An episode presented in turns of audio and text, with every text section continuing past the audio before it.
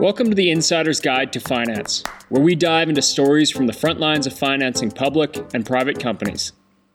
I host seasoned CEOs, fund managers, bankers, brokers, and business experts who will answer your questions about how to properly engage investors, finance opportunities, and build outstanding success stories. We dig into the educational how to's and mechanics of structuring good deals. You'll also hear about strokes of luck, tense negotiations, and the pressures of closing, while also getting insights on how to best navigate the public markets.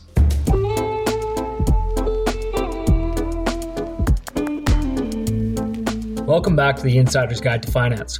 In today's episode, we're speaking with one of Canada's largest self made real estate moguls, Bob Dhillon. He is the founder and CEO of Main Street Equity Corp. Bob is the definition of purpose driven hard work.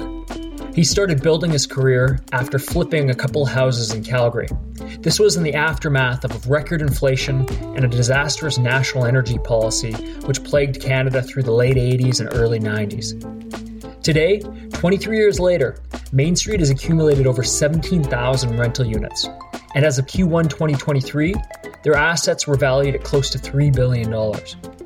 Our discussion touches on how he's built Main Street as a TSX listed company and how it compares to competing REITs on the market. We talk about the culture and potential of Calgary, the city he calls home, and we also touch on his personal life, including his philosophies and meditation practice. Bob is a fascinating individual, and I know you'll get a lot from this conversation. And please note that the information contained in this interview is not financial advice, it's meant for entertainment purposes. I'm not a financial advisor and make no warranties or representations concerning the accuracy or suitability of the information contained in this interview. I recommend that any and all investment decisions be made with the advice of an accredited investment advisor. And before we get started, I am happy to host this episode with the support of Olympia Trust Company. Olympia is an outstanding provider of transfer agent and corporate trustee services and has been supporting the Canadian capital markets for well over 20 years. I can speak from experience that the team strives to deliver on their promise of making it personal. So thanks again for the team at Olympia Trust Company. I encourage you to reach out to them at any time. You can find their contact information in the show notes. Now, on with the show.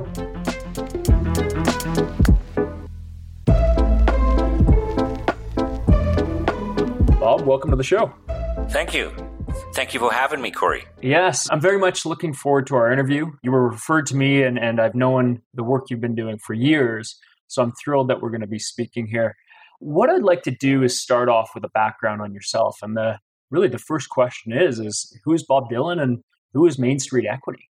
Corey, this is you give me too much credit. I'm a first generation immigrant. I was born in Japan. My father was born in Hong Kong. My great grandfather died in Canada in 1908. I know it sounds bizarre, but my roots from both sides of my family come from Sikh origin, from state of Punjab in India. And although we've left many generations ago, but we maintain strong ties with our cultural roots. Came mm-hmm. here, my parents were in Liberia, West Africa, when the Civil War broke out and we came as economic refugees, lost everything, and we came to Western Canada. My parents, were in their brilliance, migrated to Calgary. They saw the writing on the wall, which had less of a glass ceiling, more opportunity, oil, gas, but more importantly, culture, yes, we can attitude, where an entrepreneur could create something and also cost of living and taxes and everything. So it was a right choice where I built my career. My career started out as right through university, college, my MBA class, my MBA degree started out as a real estate entrepreneur. So in the old days, they used to call them real estate flippers, but now we call mm. them real estate entrepreneurs. And Alberta was going through, Calgary was going through a little bit of um, readjustment at that time, oil prices, national energy plan, aftermath of a lot of people leaving. And there was a lot of foreclosures and there was a lot less buyers of real estate. And I took my non unexisted skill set and did a deep dive on fixed two houses when I was in my early 20s or 19. I don't even remember when. And we fixed these two houses, which were boarded up, which were owned by a bank, distressed sale, fixed them up, resold them, and made like eighteen thousand dollars when I was in my in my nineteen or early twenties, and it was all the money in the world. And ever since then, I've been doubling down on real estate in Western Canada, and now we have close to $3 billion worth of assets and one of the best performing companies on Toronto Stock Exchange and maintained a double digit return for 21 years, which is put on the front page of our annual reports right in the front. Here it is disciplined growth, 23 years. We've yeah. sent you a copy.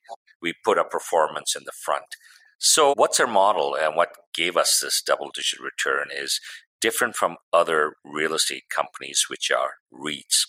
We are an add value reposition creator of value rather than financial engineer. So we only buy assets that we can add value and add value translates to increasing the top line revenue, implementing a business model. So, what is a business model and what is the tactics? So, zip through it. I know we want to talk about things rather than business model, but I'll just give you Western Canada, add value, mid market. Western Canada, the site of the Great Lakes, Winnipeg Beachhead, add value. If we cannot increase the top line revenue by 25%, that means repositioning the assets to Main Street through Main Street value chain um, and this, creating a certain boutique spec implementing our systems. We increase our revenue by 25% on a fixed cost business, flows through the bottom line. Mid market is 80% of the apartment buildings in Canada are smaller in size, which are like 40 to 70, 40 to less than 100 units, 70 units at an average. So institutional capital or the REITs are kind of focused on the bigger buildings at 20%, the larger size, and uh, we are focused on the 80% of the market. And then we focused on Western Canada. And then we focused on add value. So we have less institutional competition. So we would have better opportunities to buy more accretive assets. Yeah, well, I mean, as as you go, the list just builds right in my head of questions I want to ask, and but I think that well, I have a fascination with real estate, and I really like the the model as you've explained it, and and I have done my research on Main Street before before we even came here, and I see your signs everywhere. So uh, let's dive in a bit there. But what about you as an entrepreneur? What do you think was the or what has been that that motivation? You're you know you turned your first house and made eighteen grand post national energy crisis and been able to double down on this all this time. What's been the motivation for you as an entrepreneur? Well, us immigrants have a different mindset. We, we've come here to create value to ourselves and the society we live in. And mm. don't forget, Calgary during that time, basically, there was two industries there was oil and gas, and there was real estate. Right? So if you're not an engineer or you don't have the skill sets or the aptitude or understanding of oil and gas or passion for it, what do you do? You get in, you become an entrepreneur, you get into retail or service industry, and I chose real estate. And don't forget that generation, real estate was the gods of entrepreneurs. You had the Reichmans, Donald Trump before he became mm. a politician, That's and the right, real estate yeah. was it. And I, I grew up as a kid saying, I want to be a real estate tycoon one day. And, you know, real estate is now you've heard this a million times is real and mm. I felt instead of, and capital markets wasn't as big when I was growing up, like everybody's day trading. I guess technology made all these guys day traders and wealth management is a big buzzword right now. But you are not in control of creating wealth to the market. The market is in control of creating your wealth, right? Markets go, markets down. You could be the best stock picker. You could do your CFA and do lots of analysis you want, but million things go wrong and interest rates go up, oil prices drop, global recession, Ukraine war, and the market or a bank goes broke in Silicon Valley and the markets drop. But in real estate, if you're in the add value real estate business, you are in control of your destiny to a certain extent. Real estate interest rates do go up and a million things can go wrong. But still, to a more of an extent, I'm in control of my destiny. Hmm. You know what's interesting too about real estate in the world of multifamilies is that risk is distributed among every door you have as far as I see it. And and timeframes are a lot longer, if I'm not mistaken. You know, you're not looking at something as a quarterly trade or looking to hit invest for quarterly earnings. When you're building a real estate portfolio, you're thinking long term, uh, multi even multi generational potentially. But very interesting to see how you came into this, and, and I love the throwbacks to like Donald Trump as an example when you know as a as a tycoon there. And, but what I see is you've actually built something very enduring and with a lot of integrity. A question this actually leads into is you've been awarded tons of awards, and one of them, which is just something that was awarded to my great aunt as well, is the the Order of Canada. Wendy McDonald was her name, but you're a recipient of this as well. What does that mean to you? Oh, for an immigrant, getting the Order of Canada, it was the greatest pleasure. I think not only for me, my family, but my community. I was I was showered with many texts, emails, phone calls. You made us proud. And sometimes eh, you don't do things to get awards. You do things because the right thing to do is to give back to society. And Main Street and ourselves and our management team gave back to all the different groups of refugees or distressed people due to different circumstances like Slave Lake um, fires or Fort Mac fires, Syrian refugees, Afghan refugees, Ukrainian right now as we speak. So we've always had I think it's very important. Not only charitable organizations should give back to society, but corporate Canada should. And so we we've always given back to what's given us so much is the Canadian business ecosystem and we wanted to give back. And so we got recognized for, I got recognized for all the philanthropic work and given back to society. And I was awarded the Order of Canada. I'm, you know, pleased, proud Canadian, love it. I love Canada, I love Alberta, I love Calgary, and I love this award. Yeah, it is a very select awards. So congratulations again. I mean, it's uh, it's huge. So yeah, very interesting. I'm curious about when you started Main Street Equities, it wasn't long before you took the company public and have been public ever since. And, and I just want to note something. Cindy in our pre call showed me an incredible graph of your tracking against some of the biggest names in the world, including Amazon, Royal Bank of Canada, of which you've beat them all out by returns, if I'm not mistaken. And so, why did you choose to go public? It started out with all the wrong reasons. Okay. I was a real estate entrepreneur for many years and realizing that real estate is a capital intensive business. How do you raise capital? And came up with an idea to go public.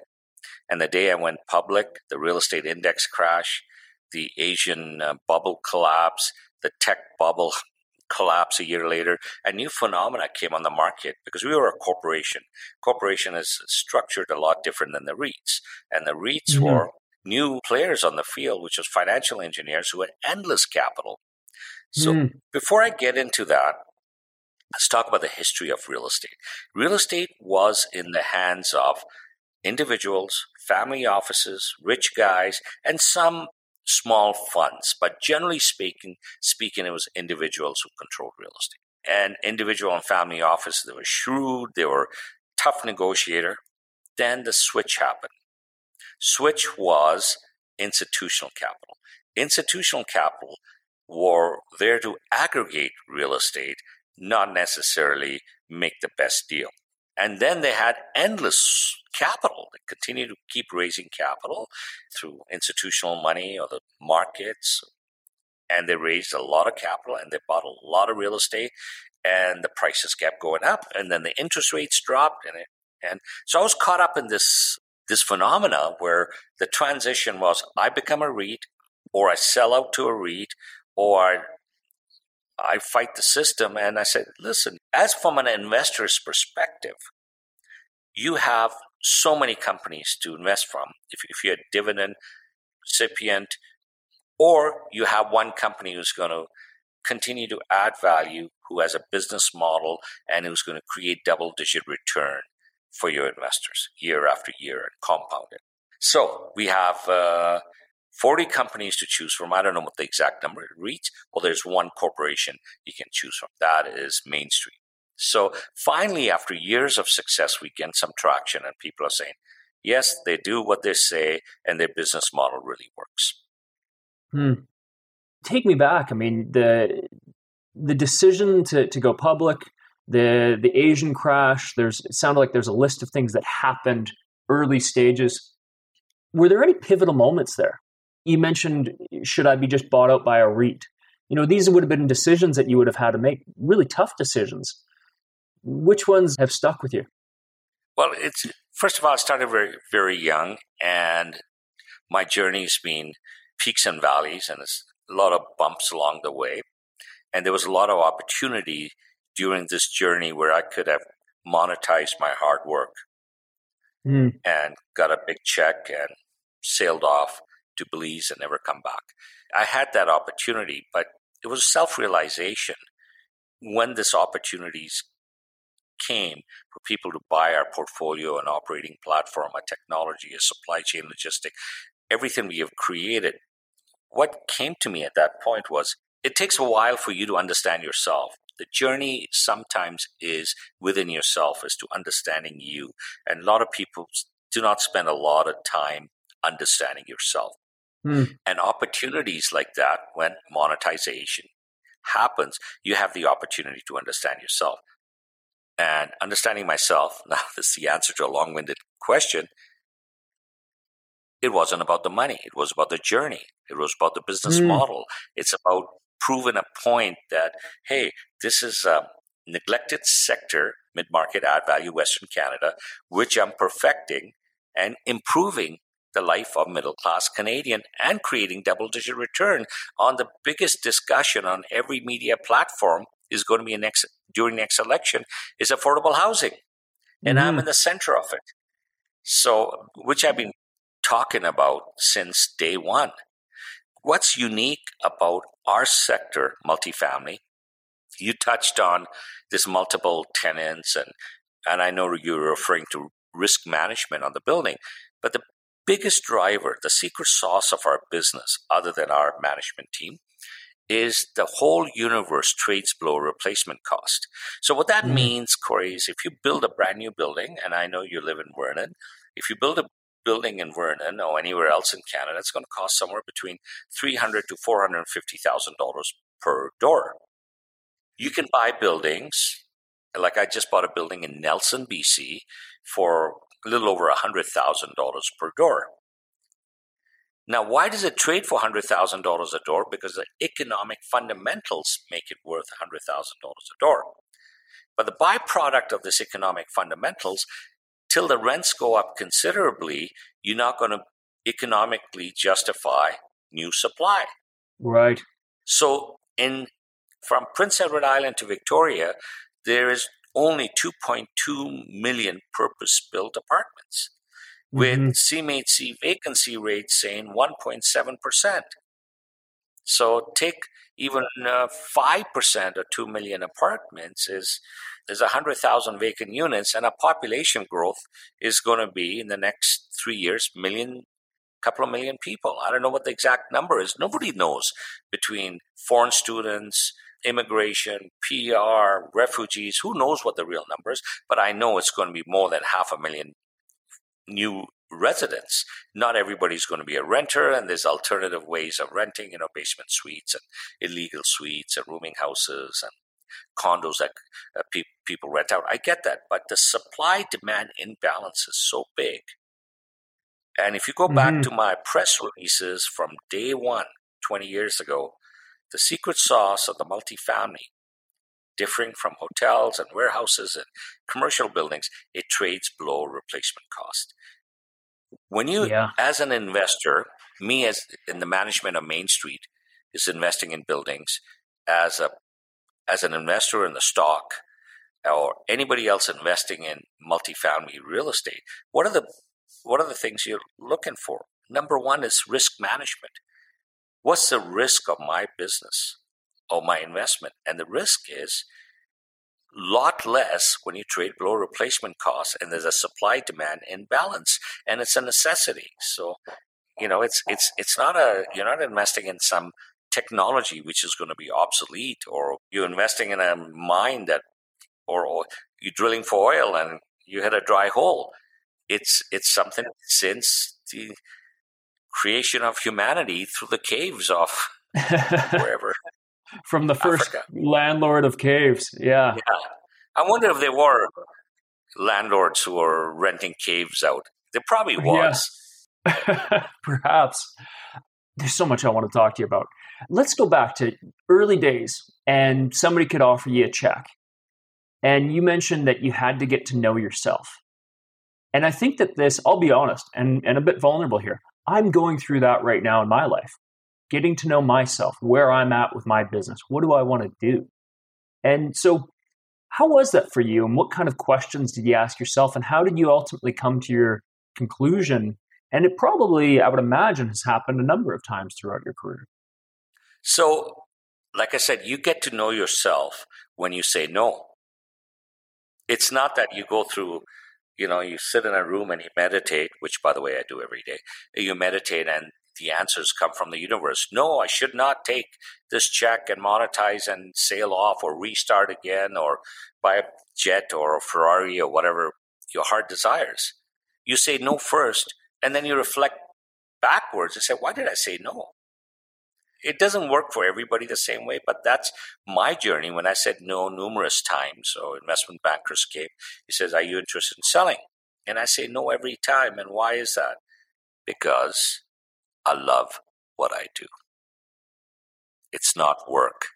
It's not about creating wealth. It's like creating a business, a platform, a management team, providing better quality of life of middle class Canadian, having the best product in my segment which is an average thousand, eleven hundred dollar rents. Uh, creating a brand where we can go to every Western Canadian city and then say, yeah, you know what?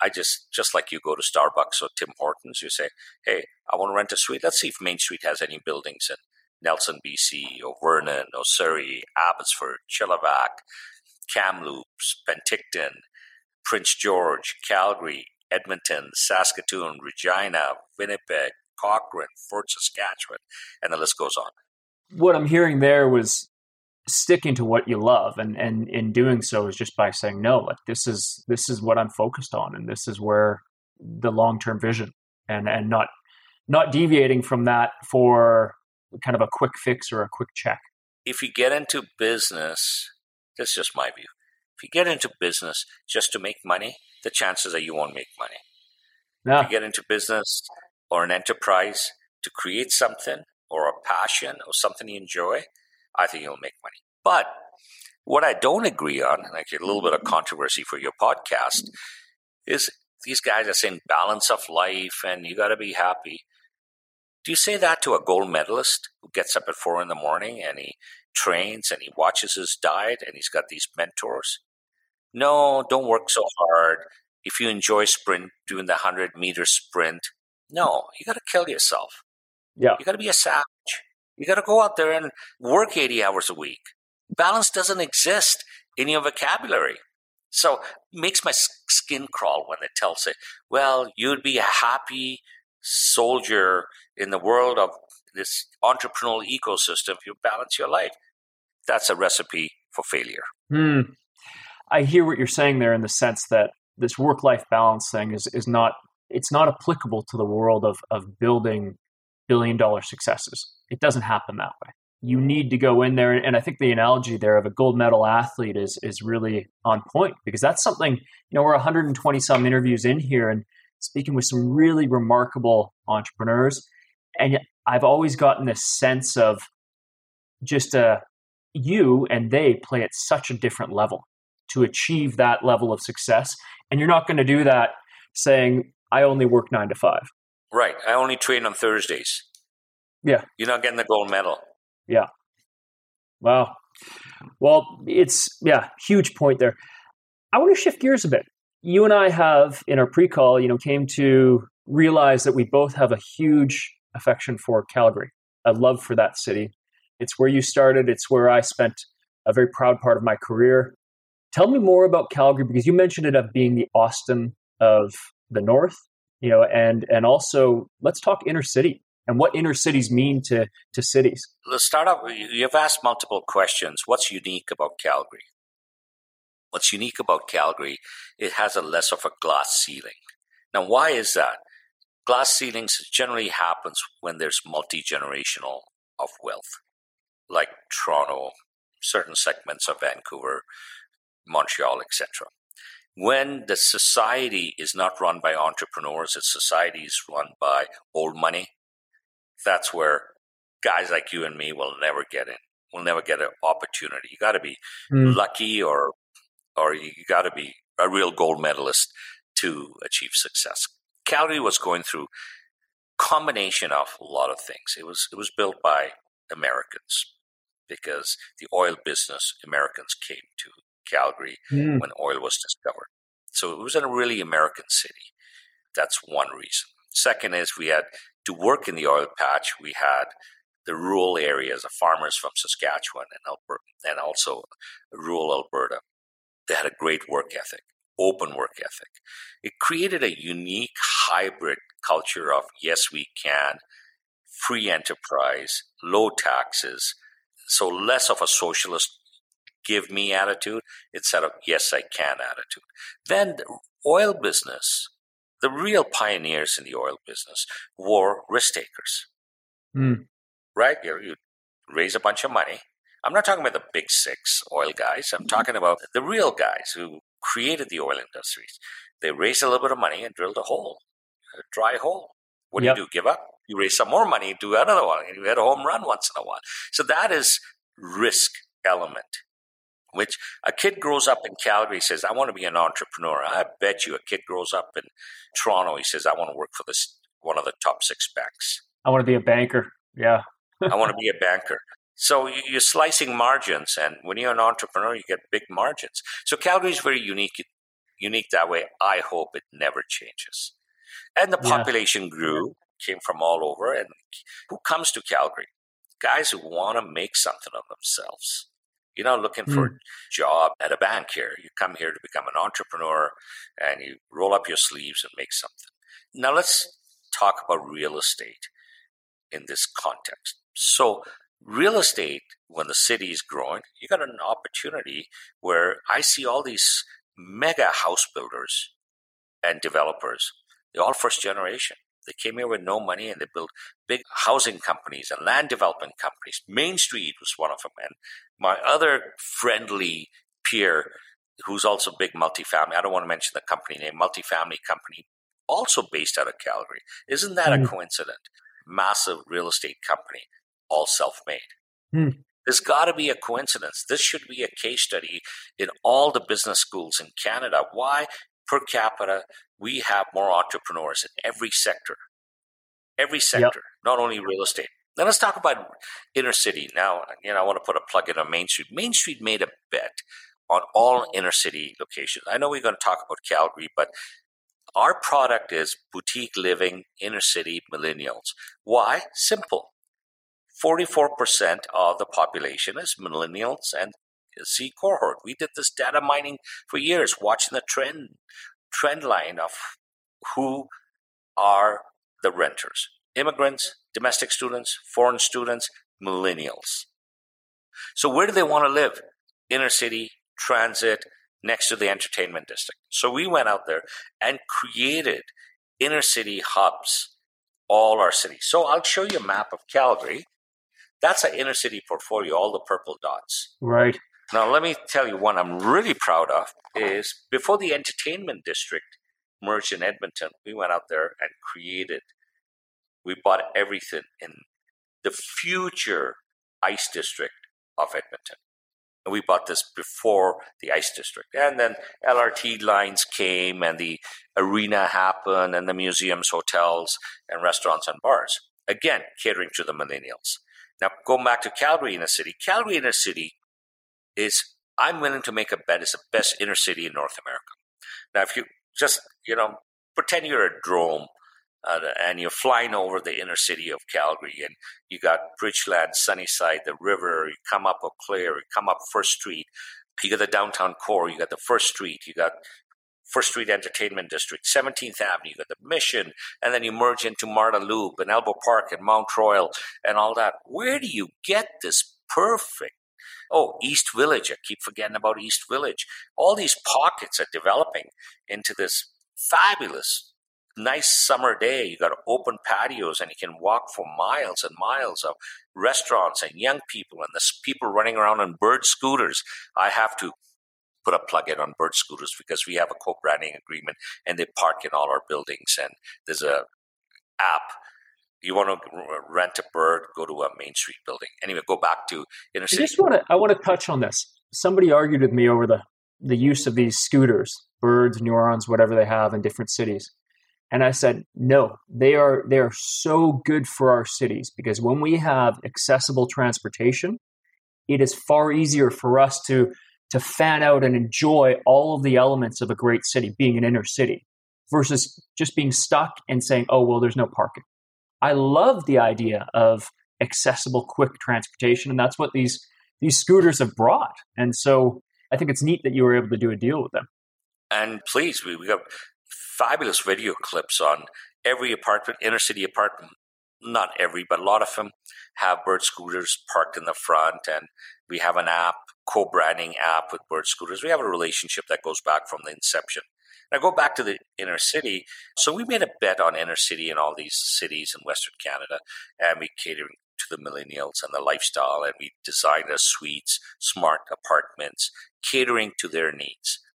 Mm. The challenge of Calgary inner city is we had seven years of the recession, mm. slow migration numbers, overbuilt capacity, low oil prices, pipeline fiasco, negative cloud over Calgary, which slowed our growth in the Ice District and inner city Calgary. Now we have full throttle again.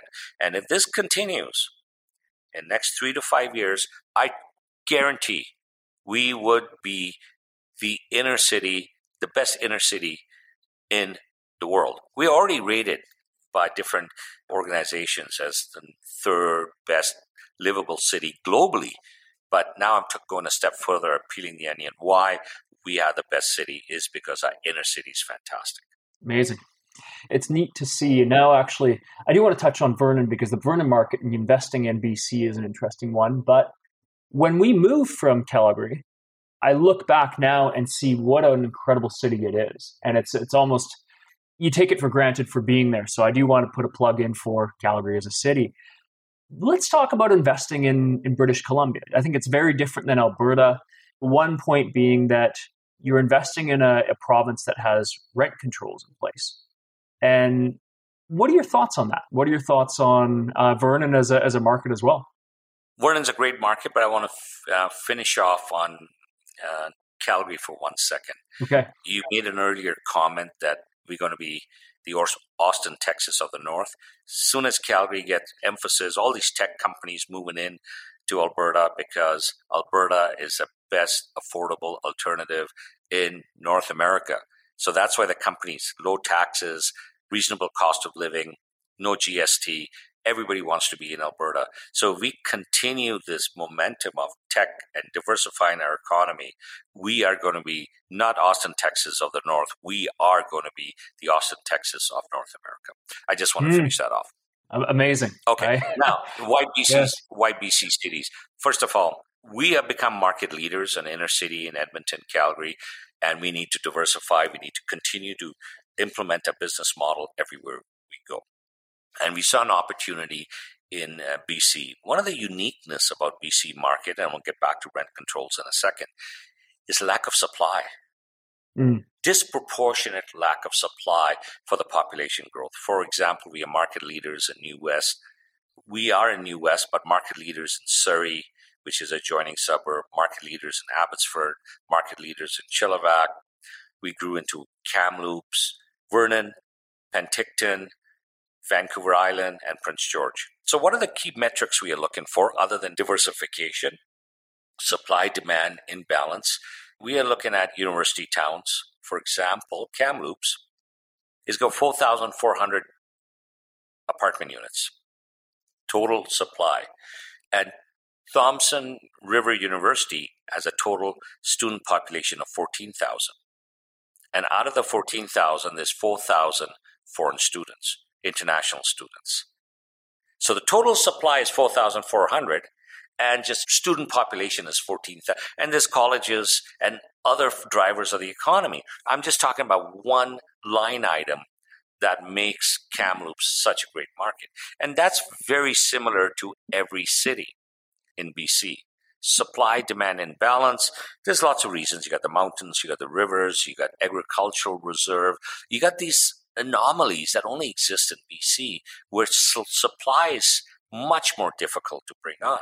And mm. I see the trend line in the next decade as the aging demographics. There's going to be more and more people saying, okay, you know, I don't want to buy a house in Phoenix. I want to buy a house in or Scottsdale or Palm Springs. And not everybody can afford a house in Scottsdale and healthcare issues and other issues we don't want to talk about. I want to have a condo for the winters in Vernon. It's milder temperature, beautiful country, organic farms, lifestyle choices, and healthcare. So, I, you know, I think BC secondary markets, where we are really focused on, are very diverse. Like they're not tourism only or retirement only. They're tech based. They are got the micro industries from wineries to a million other things, regional centers. People have a misconception when they talk about Vernon, and that's why we are breaking into all these markets. And we've yeah. got a footprint in like six BC markets, and we're expanding. For example, uh, we haven't even closed on it yet. We just bought our first building in Nelson, BC. Has anybody been to Nelson, BC? It is got it is it is like the architectural heritage, architectural marvel of Canada. You know, really? you got the lakes, you got the cliffs, you got the ski hills, you've got draft dodgers who came there. You got the artist community. Like it is like everybody now. It's a tough place to get to, but once you get there, you don't want to leave leave that place. Yes. So you got all these billion dollar homes up in the hill. You've got a beautiful downtown, a real downtown. Like mm. Vernon, beautiful city, but doesn't have a real downtown.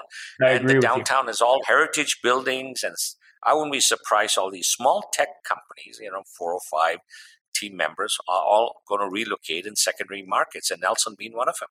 Mm, fascinating. You're not the only fish in the sea. You've definitely become one of the larger, but how do you negotiate on these deals? How do you make the economics work, especially in a rent controlled market? And what does that what does that look like for you? I'm going to give you a famous line by a housing minister in Vietnam. Rent control did more damage in Saigon than the B 52 bombers. Wow. Yeah, you can Google that line. Bottom line is rent control limits supply. Mm-hmm. Because who's going to build apartments in a rent control environment? So that goes back to history. And, you know, look at Manhattan, look at price controls in any economic field is contracts supply. So then what BC has is mountains, rivers, agricultural reserve. 20% of lower mainland is agricultural reserve. 20%. That is the size of the state of Israel, which has 9 million mm. people. Okay. So we create these, we got physical boundaries and artificial boundaries. So when the churn happens on these buildings in BC markets, rents go up substantially, just like Manhattan. So you can have these old rent controlled building and or Paris, and you move out for whatever reason, the rent's double. Right. And then there's also a segment of where you can upgrade a lot of these buildings need tender loving care and you fix the buildings up and you can move up the rents and so forth. But rent control for long term has benefited the landlords. And the short if you're a short term player, BC's not your market. Right. Alberta, Saskatchewan, Regina, Saskatoon's your market. You know, you go out there and fix the place up and you increase the rents. Now, we only also buy distressed assets, Corey. So the, what that means is the building's got to need tender loving care and the rents are below market. The landlord is absentee.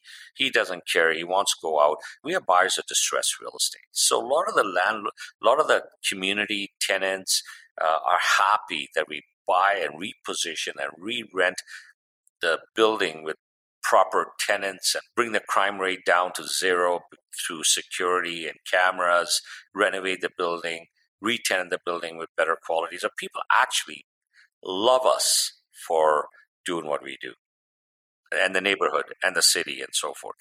There is elements that they don't understand us in the beginning and there's an uproar when we go into a new community, but that usually dies down after they see our track record and they see a performance of what we do to, do to the asset, which is spending money.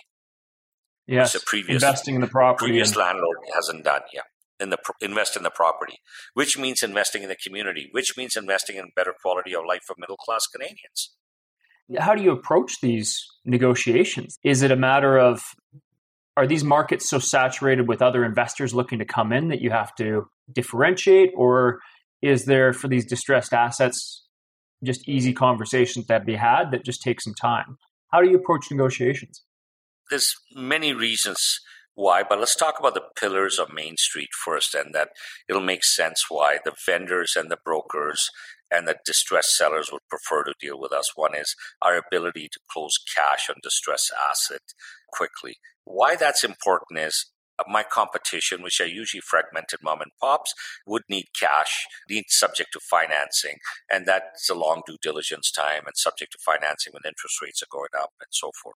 So that's one. Number two is we've got internalized property management platform. So we uh, we have the economies of scale to operate more effectively than our competitors, which are fragmented mom and pop. Then we get the supply chain logistics from Asia, where all the kitchen cabinets and uh, things come in these containers, and so our cost of renovation is a lot lower. And then we do hundreds of millions of dollars worth of debt every year, so we have a competitive advantage on the pricing of the debt. Combination of all these four pillars, the word's out that we are probably maybe we won't pay the full retail price, but we are usually the first call or the last call. Why we are the first call, somebody needs to take this off their books because we buy cash and they know we are professionals, we know what we're doing. And we got 17,000 units as of today, Corey, and soon to be 20,000 units as time goes on at our aggressive acquisition strategy we have. The word's out, and the brokers want somebody who wants to close. We are frequent buyers, and so we we are the first call because of that. Yeah, of course, you kind of created that scale. With where you're at now, 17,000 units, nearly right. 3 billion in, in assets. You personally being the largest shareholder, as I understand. What keeps you up at night? Politics. Okay. I'm afraid the next elections are going to be fought on affordable housing. So we, um, without really understanding what causes affordable housing is is the policies that different levels of government may have done. I'm not blaming any political party or any level of government, municipal, federal, provincial. Nobody anticipated a shortage of affordable housing two decades ago. So now, mm. now we are in this situation. Like kind of oil prices too, right? No reinvestment in oil companies, and now the oil companies are saying oil's a hundred bucks. You don't want us to reinvest and grow the oil production while the demand keeps rising, you dividend your money out. And so no thought process going into affordable housing two decades ago, and now we have a supply demand imbalance in affordable housing. In politics, sometimes instead of taking a long perspective view, how do we create supply, which is going to be the backbone of a Canadian economy? If you don't have affordable housing, we're going to have problems. So my view is if wrong policies may come up, like stricter landlord tenancy act. It's already proven that stricter landlord tenancy act is is going to create less supply. Taxation, eliminating capital gains tax, that's going to create less of a supply. All these things that may be temporary measures, and there never is temporary measures that becomes a long term supply constraint and long term supply constraint, like Manhattan and other parts of San Francisco and whatnot, creates lack of supply and which affects the GDP. It affects students, foreign students, and immigration. And 73% of all Canadians make less than $50,000 a year. Mm. So the same people we want to help, we hurt by putting the wrong policies. To answer your question, what keeps me up at night is the wrong policy that may constrain supply of Canadian housing. I'm not saying that's happening, but that's what keeps me up at night. Yes. How do we change this mindset? And my politics, to be open, are you know definitely fiscally conservative and, and socially liberal. When it comes to my conservative thinking, it's it's we need to empower everyone to go out there and be entrepreneurial, even if they're working within an organization. Take control of yourself, take control of your life. You know, it's in my view, it's upon the individual to go out there and find purpose and build value for everyone around them. But I feel that there's a degree of, I think that that's slipping on a national, even a global level. How do we change that? And how do we, how do we, how do we inspire more people to be like you? Corey, that's a really interesting question. What are you asking me is, there's, there's been a shift in the energy of people where instead of saying, I'm going to take care of myself, the government's going to take care of me. That's what you're saying. That's your question. The shift has happened. If I'm unemployed, I'm going to create something. And I'm, I'm going to be an entrepreneur. I'm going to work for less money. And now the shift is you take care of me. How did that shift happen? Right? What caused that shift? Is that your question? That's that's partially how did how does it happen and how do we start to move it the other direction? When the oil prices dropped, historically, people came to Calgary to work. And the jobs ran out and the economy slowed down, oil prices dropped. I'm talking about the 60s, 70s, 80s. People left. This time they didn't. Mm. This time, I didn't come to Calgary to work, or it's evolved to I love Calgary, and Calgary is a place I want to live, and I'm going to create my employment. So the oil guys, so oil executives who, you know, those big layoff and packages that happened, they all became entrepreneurs. They all stayed. Mm-hmm. That's a case study that we need to what do you call, blast out to the universe through your podcast. And Corey, we say, hey, we created our own destiny. And I know what you're saying. First, it comes from the mindset. It's here and here. And if we don't believe if we are saying and we want a handout, you know what happens to societies with handout. You know what happened to Europe. You know what happens to the East Bloc. It's it's a temporary measure. It's not sustainable. And you're right. We need to change the narrative within ourselves. I can't believe, Bob, we're already almost near an hour, and I wish I could continue speaking with you, but I do want to ask a couple more questions before we wrap up what books do you read? What's been most influential for for you as a person and your career? Yeah, I I only read spiritual books. I only okay. read health books, spiritual self help, but the self help books have become kind of repetitious. It's like it mm. seems like one universe has given somebody the wisdom and they've taken slice and diced out of it and it's the same thing over and over again, like believing in yourself and hard work and all that. We know all that. But so I'm really focused on spirituality, Zen, meditation, and yoga. But what's really interesting to me is the science of meditation, not the spiritual crystal rubbing hocus pocus. So the science is now saying meditation is scientifically helps you live a better life. Bottom line is, mm. our body's a temple and we are a Ferrari, and we just need more mechanics to fine tune this Ferrari when we're going down at 200 miles an hour. And young people ask me, I'm still young, I like to think, but young people ask me, they said, define meditation. I said, meditation for me is like playing baseball and somebody throwing a fast pitch, but the ball's coming at slow motion. So you can hmm. position mm. yourself and you can hit it. And it's the same as your podcast is processing your question and dealing with stress, dealing with mathematical spreadsheets, dealing with case studies, dealing with everything is the power is within you and how you process the CPU is meditation. So I read a lot of book about it. I'm fascinated. I'm not blind. I'm not, I don't, I don't have 100% faith in following something blindly. I question it and I do a deep dive. And I do do a lot of data mining and a lot of research on real estate. So I read every night. So uh, my message to the universe out there is half an hour reading a day is all you need. and you'll kill it. Mm. Okay. Meditation is, has been something that's helped me a lot as well. And it's difficult to maintain a constant practice, but I've found in tough times when I go back to start meditating, the world becomes clearer. And Clear. and the noise just quiets down. But it it's it's quite remarkable the amount of work it takes to just focus and to start to get rid of the the constant thoughts that are in the head. So very interesting to hear you say that, and it reminds me of one other person saying somebody saying for people who say I don't have time to meditate, that is the exact person who needs to take the time to meditate. One mistake on meditation is everybody thinks it takes 20 minutes. Try one minute. I say the one minute meditation. I should write a book on it. And you know that one minute will eventually evolve to 20 minutes. Just do one minute.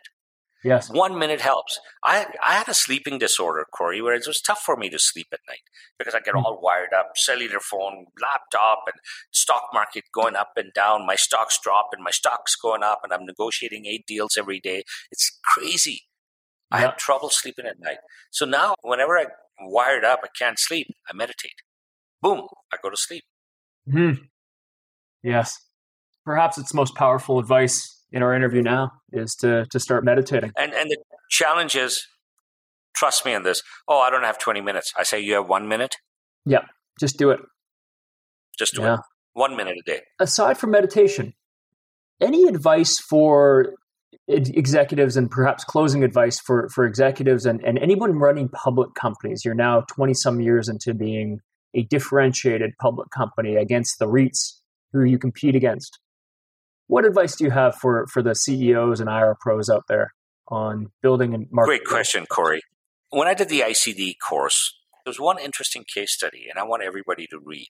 The most successful public companies in all the exchanges of free world, Canada, US, Australia, UK, New Zealand, was when somebody has a control block, a family, an individual, a fund, whatever. What has happened in the public arena is the CEOs are there as a revolving door the board of directors are there a revolving door. That's what this case study said. Everybody's going in and out, and there's very little time for strategy. So, average tenure of a CEO and a board of directors four years. You can't build a strategy in four years and execute and see the fruits, you know, uh, of your investment. You can't do it. So, so how do we? Because we we've come we've become a nation of instant coffee, instant fast food, instant everything, and instant return on your investment. And that's the Mm. opposite of Warren Buffett. Warren Buffett is a long term thinker, and he invests in companies that management has a significant interest and somebody who makes long term strategic plays. And the, and the markets are designed for you not to do that. The management's not designed, and everybody's looking for that little bump. So, my advice is we need to think strategically and need to think long term. That also goes in politics too. Politician works for the next election, a statesman works for the next generation. That's a famous line. And it's the same way a CEO's got to think. We got to think what's good in long term, not what's good for the next quarter. How do you communicate that to the market then? It is being communicated. Warren Buffett communicates it. The, all the shareholders on Mainstreet are long term, deep discount, value add investors. Just go into SEDAR. I don't want to mention their names. Just look at them. Why would you invest? I think the podcast should be to these fund manager. Why do you invest in Mainstreet? They'll tell Hmm. you because it's a long term strategic play. Maybe I'll dial them up and ask. Yeah, very interesting. Bob, we're at an hour here, and it's been a real pleasure to meet you. And, and if you have any final thoughts that you want to share, please do. Otherwise, I've uh, I've enjoyed our interview. Well, I really enjoyed your questions and diversity of your different points of view. And, you know, one thing happened during COVID is Zoom and technology that you can Mm. sit out of Vernon and talk to me sitting in Calgary and I'd be talking to people in Hong Kong and New York and Boston, all over the world. I think tech that's one positive thing that came out of COVID. I like my final comments of this. Canada is the greatest country in the world. It is just fantastic. Only people who complain about Canada are Canadians. we've got everything. We got everything. And now I see the positives of what's happening in a society between inclusiveness and diversity and in economic diversity and social diversity and everything. I think we are, if we fine tune everything, we are the we are going to be the envy of the world, and more importantly, maybe we will be the example of what the world wants to be. Not only economically rich, not only greatest lifestyle or easiest living, is just that society wise, we should be recognized. Like people talk about Scandinavian countries and people talk about Iceland and people talk about other places on the planet that they've they've worked out the magic formula. I think Canada has that naturally. We have the resources, the people, the education, the infrastructure, the healthcare, everything. Let's not screw it up. That's my message to everyone. Let's build on what we have. Let's not go backwards. Let's go forward. And I'm not making an economic policy conversation. I'm talking about society in every aspect. Yes, I hear you, and, and I agree. We are incredibly fortunate, and we can't be looking a gift horse in the mouth. So, Bob, thank you very much for your time. Thank you, Corey. Thanks for listening to this episode of The Insider's Guide to Finance. If you enjoyed what you heard, please share this with your friends and colleagues so they can benefit as well. You can also subscribe and leave a review on iTunes or the Play Store. Your support there is really appreciated. For future episodes, if there's a question, topic, or specific person you'd like me to interview, feel free to reach out. You can connect with me on LinkedIn or through my website at creativereturn.ca.